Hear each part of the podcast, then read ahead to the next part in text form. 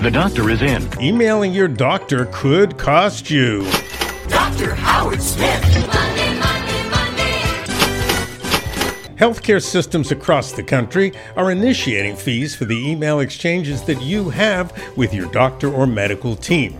Now, not every message will be billed, but those that dispense information similar to that you might receive during an office visit or a telehealth visit will incur charges. The cost to you depends upon your insurance, but could be as much as 160 bucks if you have no health insurance. Those on commercial insurance may incur a $20 copay, 20 to 30 bucks. Those on Medicare may get charged 3 to 6 dollars, and those on Medicaid will have no charges.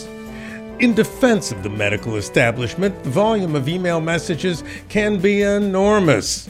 For instance, the medical teams at UC San Francisco received about 900,000 emails in a year. With the new rules, though, 13,000 of those emails would result in a charge. By the way, that's only 1.4% of all those emails coming in. Here's wishing you and your family a happy and healthy holiday.